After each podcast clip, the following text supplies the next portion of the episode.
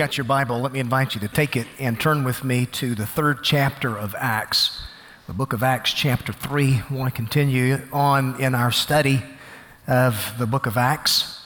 Uh, you know, the gospel of Jesus Christ results in a changed life. That is the consistent message throughout the New Testament. It's been seen countless times, again and again, all throughout church history. Uh, the gospel, in the life of the person who believes it, it results in a changed life. And there's something about a changed life that really fills the mind with wonder. You know, I love to read biography, and in particular, I love to read Christian biography. And uh, one of our men in the church recently shared with me a copy of a book that he had. It was a biography on uh, Mitsuo Fuchida, who was lead pilot for the Japanese during the attack on Pearl Harbor. Um, December seventh, nineteen forty-one, you know that that is a day that will live in infamy. It was Mitsuo Fuchida who led the first wave of three hundred fifty-three Japanese warplanes that attacked the American naval fleet stationed there in Pearl Harbor, Hawaii. And it resulted in two thousand four hundred three casualties. But it was Fuchida who gave the now infamous signal, Tora, Tora, Tora, which was the Japanese signal to attack. And so the next day, the United States formally entered World War Two and declared war on the Empire of Japan. Now, Mitsuo Fuchida really served Japan all throughout the war. And on numerous occasions, he barely escaped death, such as when he had to have emergency surgery on an aircraft carrier rather than flying his plane um, at the Battle of Midway. Or when he should have been in Hiroshima on August sixth, nineteen forty-five, the day that the atomic bomb was dropped, but he received orders at the very last minute that put him in another city. Later on, he said this. He said, "Life for me had no taste or meaning. I had missed death so many times, and for what? I wondered what it all must have meant." Well, after the war was over, there was a number of Japanese military personnel who were tried for war crimes uh, relating to their treatment of American P O Ws. Well, Fuchida was called on to testify, but he felt that really the trials were a sham, because he harbored resentment against the United States. He felt like the Americans had treated the Japanese P O Ws just as unfairly. But it was then that he met his former flight engineer, who he thought died at the Battle of Midway. But instead, this guy had been taken prisoner. And rather than telling Fuchida a story of abuse and torture by the Americans, uh, this guy told him about a young American woman by the name of Peggy Koval, who treated him with kindness, even though the Japanese had murdered her missionary parents in the Philippines. Now, this was something that absolutely shocked Fuchida when he heard about it. He had a Shinto background, and in Shinto thought, the code of the warrior not only permitted revenge, but demanded it. And yet this woman had declined revenge and offered undeserved compassion to Japanese prisoners. And so it was at that point that Mitsuo Fuchida began investigating the claims of Christianity. And so one day while he was waiting at a Tokyo railroad station, someone handed him a gospel tract that told the story about another P O W who came to faith in Jesus Christ uh, by reading the Bible in captivity. So in September of nineteen forty-nine, after reading the Bible for himself, Mitsuo Fuchida, uh, the one who led the charge, the attack on Pearl Harbor, he became a Christian. Wow. It's an amazing story. And, and he said this of his life. He said, "Looking back, I can now see that the Lord laid his hand upon me that I might serve him." And it was an amazing story of life change. Listen, we could go on and on and on and talk about stories of the lives of people who've been radically changed and transformed by the power of Jesus Christ. Every single believer If you're a Christian, you have a testimony. You have a story to tell. Now, the details of your testimony might be different than the details of my testimony. You may come from a different background than I've come from, but there's a common thread that runs through every Christian's story. And that common thread is this: I was once lost in my sin, but Jesus Christ came to where I was. He rescued me and saved me by his marvelous grace. And that's the common thread of every single Christian testimony. The gospel is the good news of what God has done in Jesus Christ to reconcile broken and helpless sinners unto himself. And that's exactly what we read about in the book of Acts. Now, you remember that the second chapter of Acts closes with an amazing picture of the early church. Uh, it's a picture in which the Lord is adding daily to the number of believers, those who were being saved. And the Bible says that the believers had devoted themselves to doctrine, to the fellowship, to the breaking of bread, and to the prayers. And salvation in Christ and the indwelling Spirit meant a new way of life for these believers. They no longer lived for their own interests, but rather they lived um, to serve the interest of the one who gave his life for them. It was him now living in them through his Holy Spirit, and that made a remarkable difference in their life. In fact, if you go back to chapter one for a minute, remember how Luke has introduced this second volume, this follow-up volume to the Gospel of Luke. Uh, he says in the very first chapter, uh, the very first verse of chapter one, he says, "In the first book, I've already dealt with all that Jesus began to do and teach." And so the idea is Jesus is still working. His redemptive work is over, but through the person of the Holy Spirit, God is now at work in the lives of the apostles and in the life of the early church. And so because the believers have the Spirit of Christ on the inside, they reach out to others just like he did. They see the value of one just like he did. You remember Jesus said that he had come to seek and to save the lost. Well, now the church makes that their aim in life as well.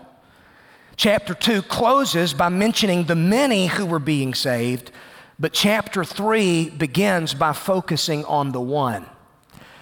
Because we open up chapter three of the book of Acts and we find out how uh, Peter and John, on their way to the temple to pray, they have an encounter with just one person. The church that had met together and were gathered together at the close of chapter two, in chapter three, they're the church scattered. And as they're scattered, they're sharing life-changing hope with those around them. So I want to preach from this thought this morning: the power of God to change lives. The power of God to change lives. If you're there in Acts chapter three, let me invite you to stand with me as we read this text this morning. I really just want to read through verse ten, and I know that's about as far as I'm going to get. But the Bible says that Peter and John were going up to the temple at the hour of prayer, the, now, the ninth hour, would have been three o'clock in the afternoon. And a man lame from birth was being carried, whom they laid daily at the gate of the temple that is called the Beautiful Gate, to ask alms of those entering the temple. Seeing Peter and John about to go into the temple, he asked to receive alms. And Peter directed his gaze at him, as did John, and said, "Look at us." And he fixed his attention on them, expecting to receive something from them. But Peter said, "I have no silver and gold, but what I do have I give to you. In the name of Jesus Christ of Nazareth, rise up and walk." And he took him by the right hand and raised him up, and immediately his feet and ankles were made strong. And leaping up, he stood and began to walk, and entered the temple with them, walking and leaping and praising God. Now look at this. And all the people saw him walking and praising God, and recognized him as the one who sat at the Beautiful Gate of the temple, asking for alms. And they were filled with wonder and amazement at what had happened to him. That word amazement there in verse number ten uh, translates a Greek word, ecstasis. It's the same word we get the word ecstatic from. The idea is when the crowd looked at this guy, when they looked upon his life, and they knew that he was the guy that every day he sat at the beautiful gate of the temple, uh, crippled. There's a miracle of change that's uh, been brought about in his life, and the crowd is ecstatic about it. They can't explain it. And that then provides an opportunity for the gospel to be preached. So the power of God to change lives. Lord, thank you for your word.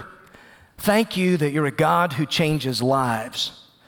And so, Father, I pray that you would speak into our hearts and lives in a very powerful way this morning. And I pray this in Jesus' name. Amen. Amen. You may be seated. Aren't you glad that you're not just a nameless face in a crowd with the Lord Jesus? Um, Jesus looked on the crowds with compassion. We read that. He, he saw the crowds as being sheep having no shepherd, but it was not simply crowds that he was interested in. Jesus changes the lives of individual people.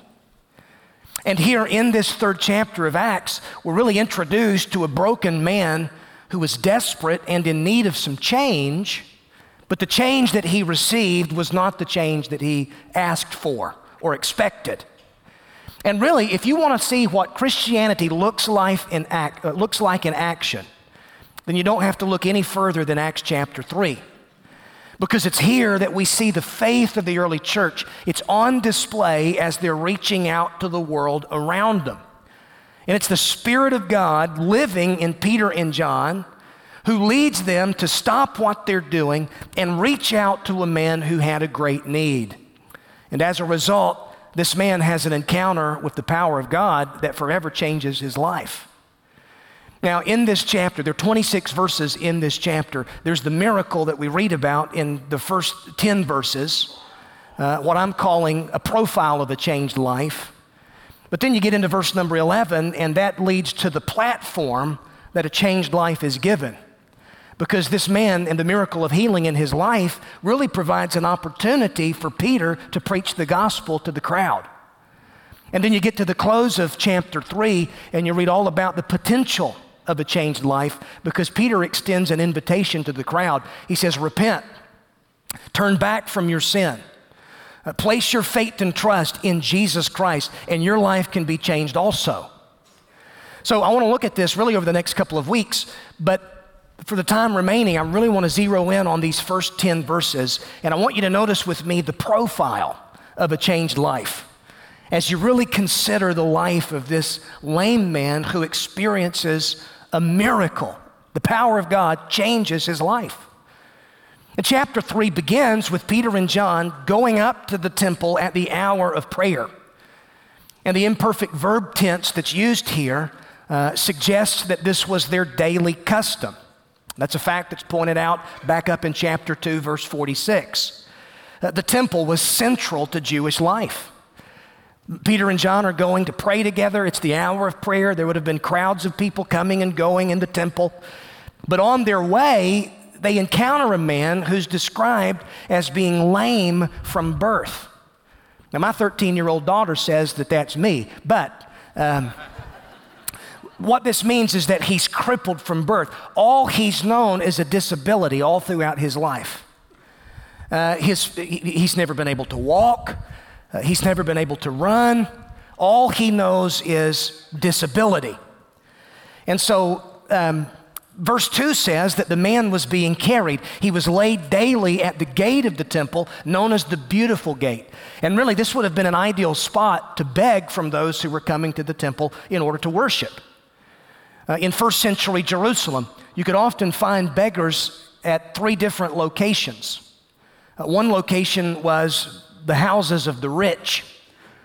In fact, we read about that in Luke chapter sixteen, where Jesus tells the story of the rich man and Lazarus.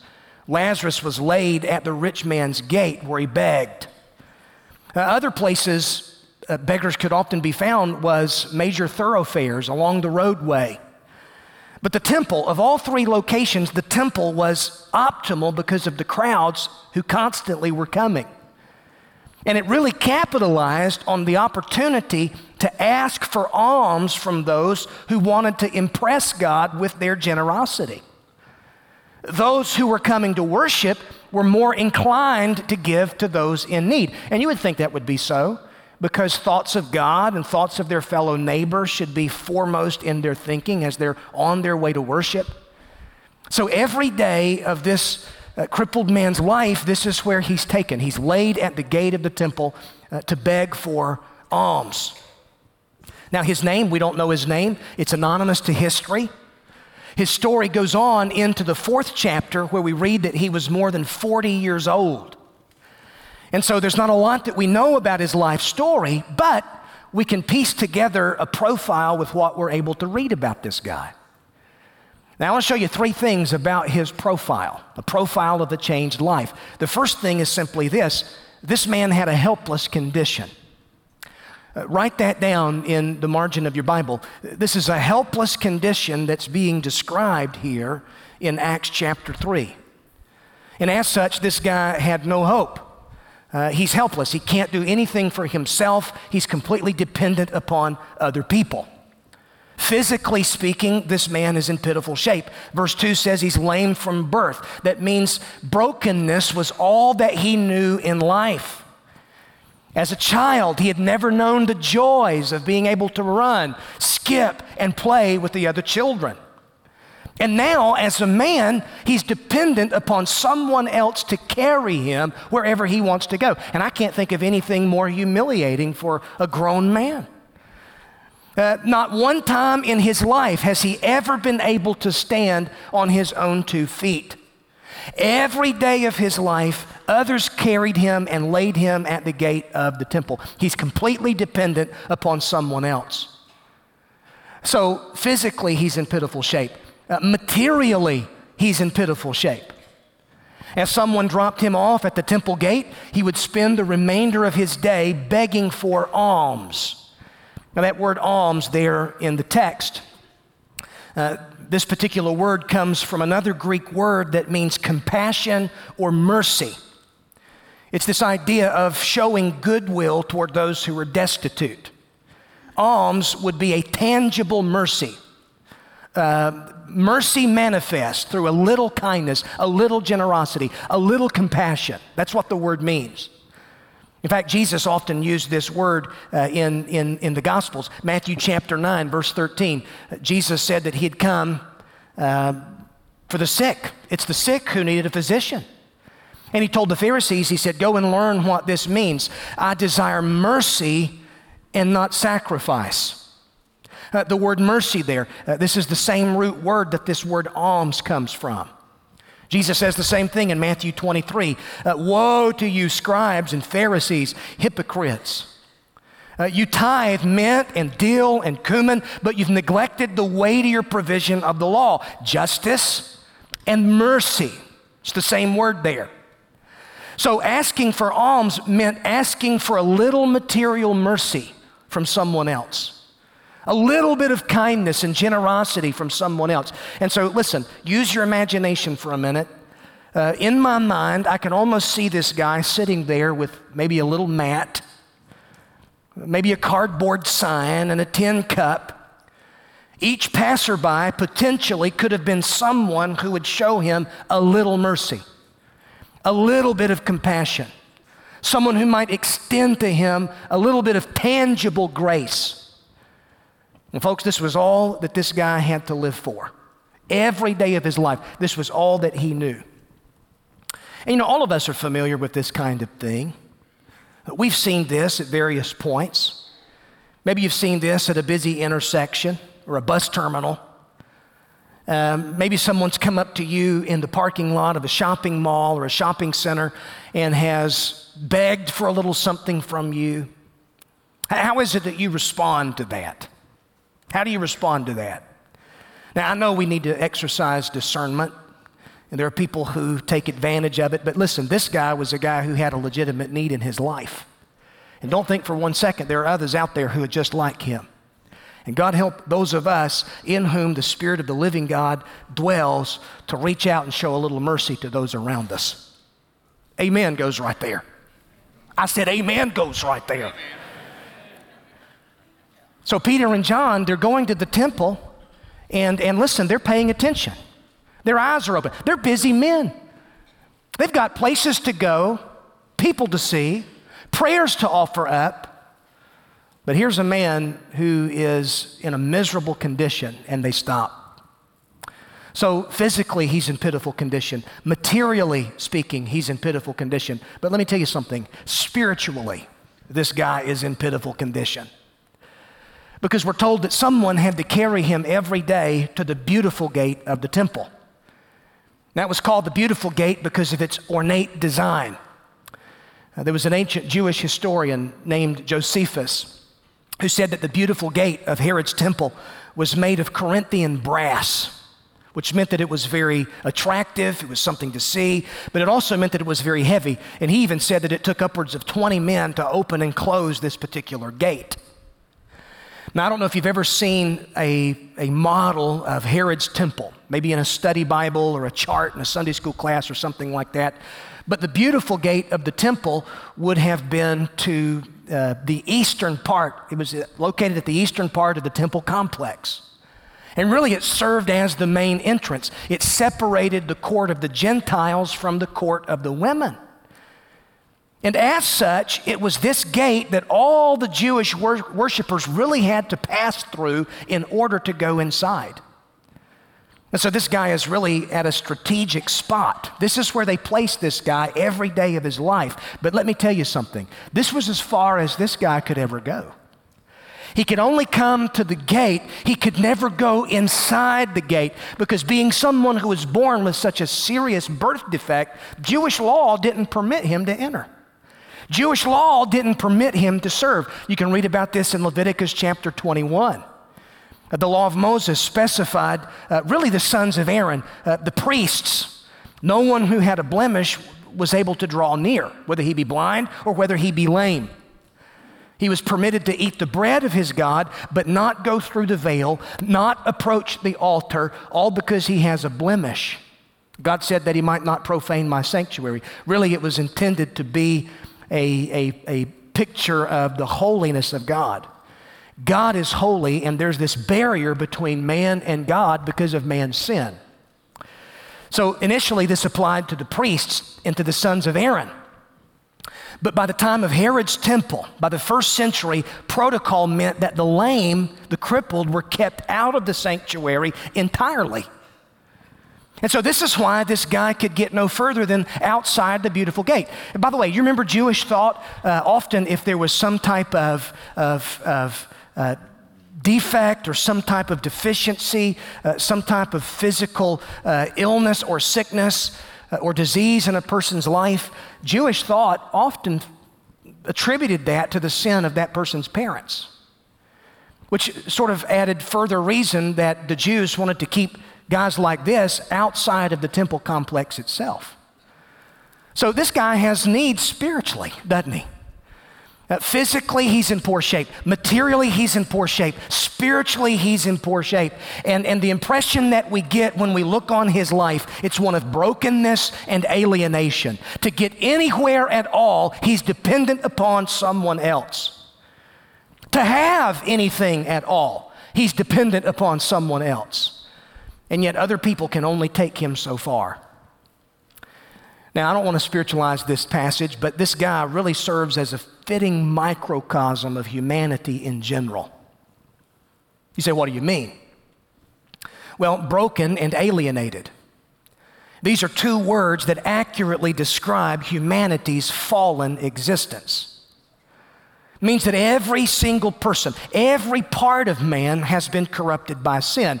Spiritually, he's alienated from God. Sin has put up a barrier between man and God, and there's nothing that man can do to overcome that barrier on his own. He can come only so far as the gate of life, but he can't enter in without a Savior.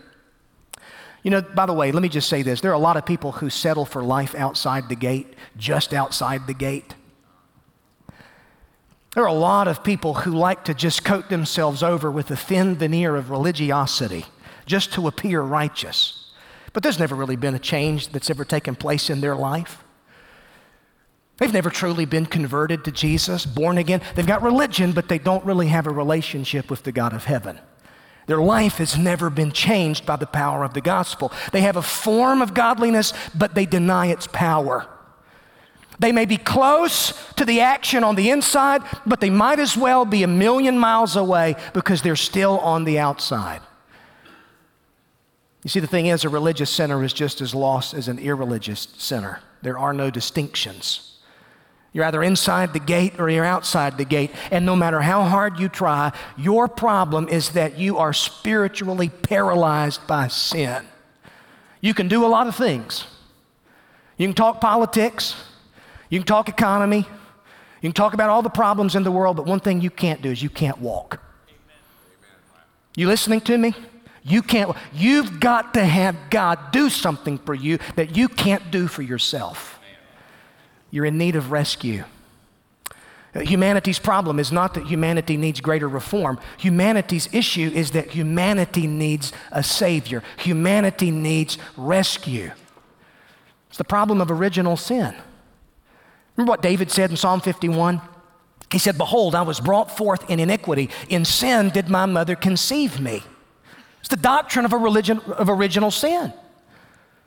The fact that you don't come into this world with a clean slate and somewhere along the way you become a sinner. That's not the doctrine of original sin.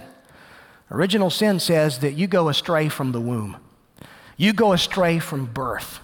You come into this world uh, spiritually paralyzed. You come into this world separated, alienated from a holy God because of sin. You don't believe that? Just have kids. I'm serious. You know, you, you see the seeds of original sin beginning to manifest itself in those toddlers when they're little. I'll tell you something else that'll give you proof of original sin. Road construction on I forty on Friday at five thirty p.m. I get in that traffic. Let me tell you something. My sin is apparent to me. It's not something somebody has to convince me of because I know it. That's true of every single person. Every single person from birth, we've gone astray, and we've got to have God do something for us. We've, we've got to be rescued. So this guy is in a helpless condition. Now, there's a second thing about his profile, and it's this. He, he had a powerful encounter. This man in a helpless condition had a powerful encounter. Verse three says that he saw Peter and John going to the temple, and so he asked to receive alms. And Peter directs his gaze at this guy and says, "Look at us." Now, I know you've encountered beggars at intersections or different places, and if you're not interested in giving them anything, usually your initial response is to look in the opposite direction. You don't want to lock eyes with that person because there's something about that person. If you look in that person's eyes, then you know that that person will know that you saw them and, and, and recognize their need, but you're not going to do anything about it. So what is your inclination? It's often, I'm going to just look in the opposite direction and pretend I don't see this person. Aren't you glad Jesus didn't do that as far as you and me are concerned? Peter and John don't do that here. Instead of looking in the opposite direction, Peter fixes his gaze on the guy. He stops what he's doing and he speaks. And, and, and, and the guy fixes his attention on Peter and John, and he's expecting to receive something from them. He expects to receive something of monetary value, but what he gets is of infinite value. Look at what Peter says there in verse number six, and I just can't help but love the language of the King James here. "Silver and gold have I none, but such as I have give I unto thee. In the name of Jesus Christ of Nazareth, rise up and walk." Amen. The man wanted money, but he needed a miracle. He asked for alms, but he needed legs.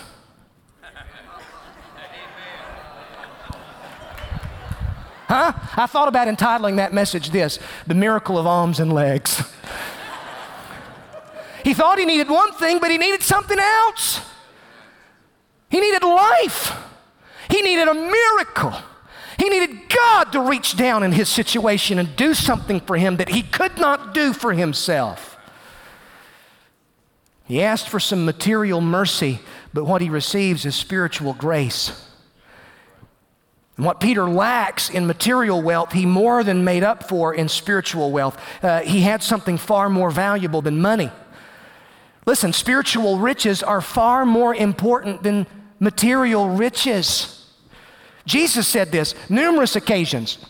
He said things like this: don't lay up for yourselves treasures upon earth, where moth and rust corrupt and where thieves break through and steal. Lay up for yourselves treasure in heaven. Where your treasure is, that's where your heart's going to be. He said, what does it profit a man if he gained the whole world only to lose his soul? Better to be spiritually rich and materially poor than to be materially rich and spiritually poor. And this is the truth that we often forget. Back in the twelfth century, it said that Thomas Aquinas once paid Pope Innocent the Second a visit at his papal palace there in Rome. And Aquinas was stunned by all of the opulence that he saw on display. And as he went into the chamber where the Pope was, the Pope was counting out this large mound of gold coins. And as Aquinas came in, he said to Thomas, he said, "You see, Thomas, the church can no longer say, 'Silver and gold have I none.'" But Aquinas replied, "That's true, but neither can she now say, 'Rise up and walk.'" Wow. Folks, let me tell you where our power rests. Not in the possessions that we acquire for ourselves, but the power rests in the life-changing message of Jesus Christ and the power of the living God. That was on display in Peter's life. Let me tell you, he had something to give this beggar. Not of monetary value, but he had something of eternal value.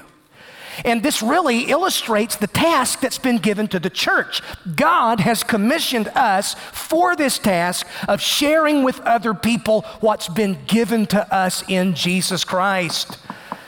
And if something's been given to you in Christ, you've got something to pass on to someone else. Martin Lloyd-Jones, the great British preacher, he said this. He said, "The church is not here to talk politics, to play music, to give philosophical lectures, to produce art, to provide social commentary or psychological treatment. No, the business of the church is to deal with the real problem of men and women, not to give alms, but to offer a cure for man's paralysis." What is that cure but the gospel of Jesus Christ? And that's what makes the church different from any other organization on the planet. Humanity is lost in sin. Man needs the life of God in the soul, and the answer is not found in a better environment. It's not simply found in more education or a better economy. Knowledge is not man's problem, neither is poverty. His problem is sin and paralysis of the soul. He needs the life of God on the inside. He needs to be made right with God. So you look at this guy, his profile, he's, he's in pitiful shape, a helpless condition. There's a powerful encounter with Peter and John here, but I want you to notice one final thing. He has a miraculous transformation. Aren't you grateful that people in helpless condition can have a powerful encounter that leads to a miraculous transformation? That's what happens right here in this guy's life. Verse seven says, Peter takes him by the hand, raises his, him up, and immediately his feet and his ankles were made strong. Immediately. Leaping up, the man stood on his own two feet and began to walk. God doesn't take half measures when it comes to changing lives. This man's paralysis is completely gone. He enters the temple with Peter and John for the first time in his life, and the Bible says he's walking and he's leaping and he's praising God. See, when you meet Jesus, let me tell you something. There's a new walk. There's a new talk. There's a new manner of life and a way of living that's characteristic of you as someone who's encountered the power of God. All this guy could do prior to this was sit and beg. He lived hand to mouth for a little bit of temporary satisfaction.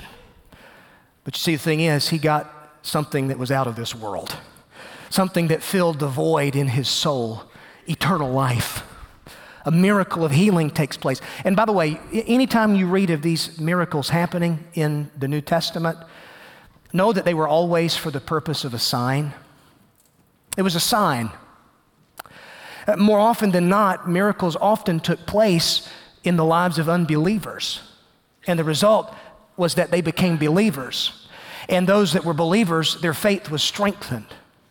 So this miracle really authenticated the ministry and the message of both Peter and John as the apostles of Christ. It's a miracle. You say, does God do this same thing? I believe that God has all power to still heal. I believe that with all of my heart. But let me tell you this, it's no less of a miracle when God uses a doctor to do it, or a process of uh, medicine to do it. The greatest need in your life is not physical. The greatest need in your life is spiritual. And let me tell you something, the time is coming when every lame person in Jesus Christ will be able to walk. The time is coming when the dead will in fact be raised and will live in a resurrection body with the Lord. You say, I had a loved one and I prayed for their healing, but God didn't heal them. God took them. God healed them. And God's going to heal you, and God's going to heal me in Jesus Christ, because this is the gospel promise and the gospel hope that we live with. I just love this story because it really just illustrates the power of God to change the lives of people. Aren't you grateful for the truth of Romans five six? While we were still weak, without strength, when we couldn't stand on our own two feet, at the right time, Christ died for the ungodly. I mean, when I couldn't stand on my own two feet, Jesus came for me. When I was alienated from God, lost in my sin, Jesus died for me. When worldly alms was all I lived for, Jesus gave grace to me, and he took my sin, and he took my shame all the way into the grave, and then he arose in power and victory, and now he has all authority and all power to change the lives of those who trust in him. And now, having been reconciled to him, I know that I'm going to be saved by his endless life. And all of that can be true of you too. But you've got to turn away from your sin and you've got to believe the gospel. That's why Paul could say this in Romans five, therefore, since we've been justified by faith, we have peace with God through our Lord Jesus Christ. That barrier now has been torn down in Jesus Christ. No longer do I sit outside the gate begging, but now I've been given access to the Holy of Holies. Through Christ, we have also obtained access by faith into this grace in which we stand. And we rejoice in hope of the glory of God. Listen, I'm crippled no more. Spiritual paralysis is my greatest issue, my greatest need, but Jesus Christ is my only hope and my Savior. And he's addressed that need by forgiving me of my sin and giving me eternal life. I mean, I can almost see this in my mind. I mean, can you just, can you just realize the fact that for the rest of his life, this beggar's going to have a story to tell. He's going to be a living billboard for the power of God for the rest of his life. In all of his life, he's going to tell. I mean, maybe if he gets married, maybe he has kids, maybe there are neighbors and people that come along for years and say, and he has this story to say, you know something? Amazing grace, how sweet the sound that saved a wretch like me.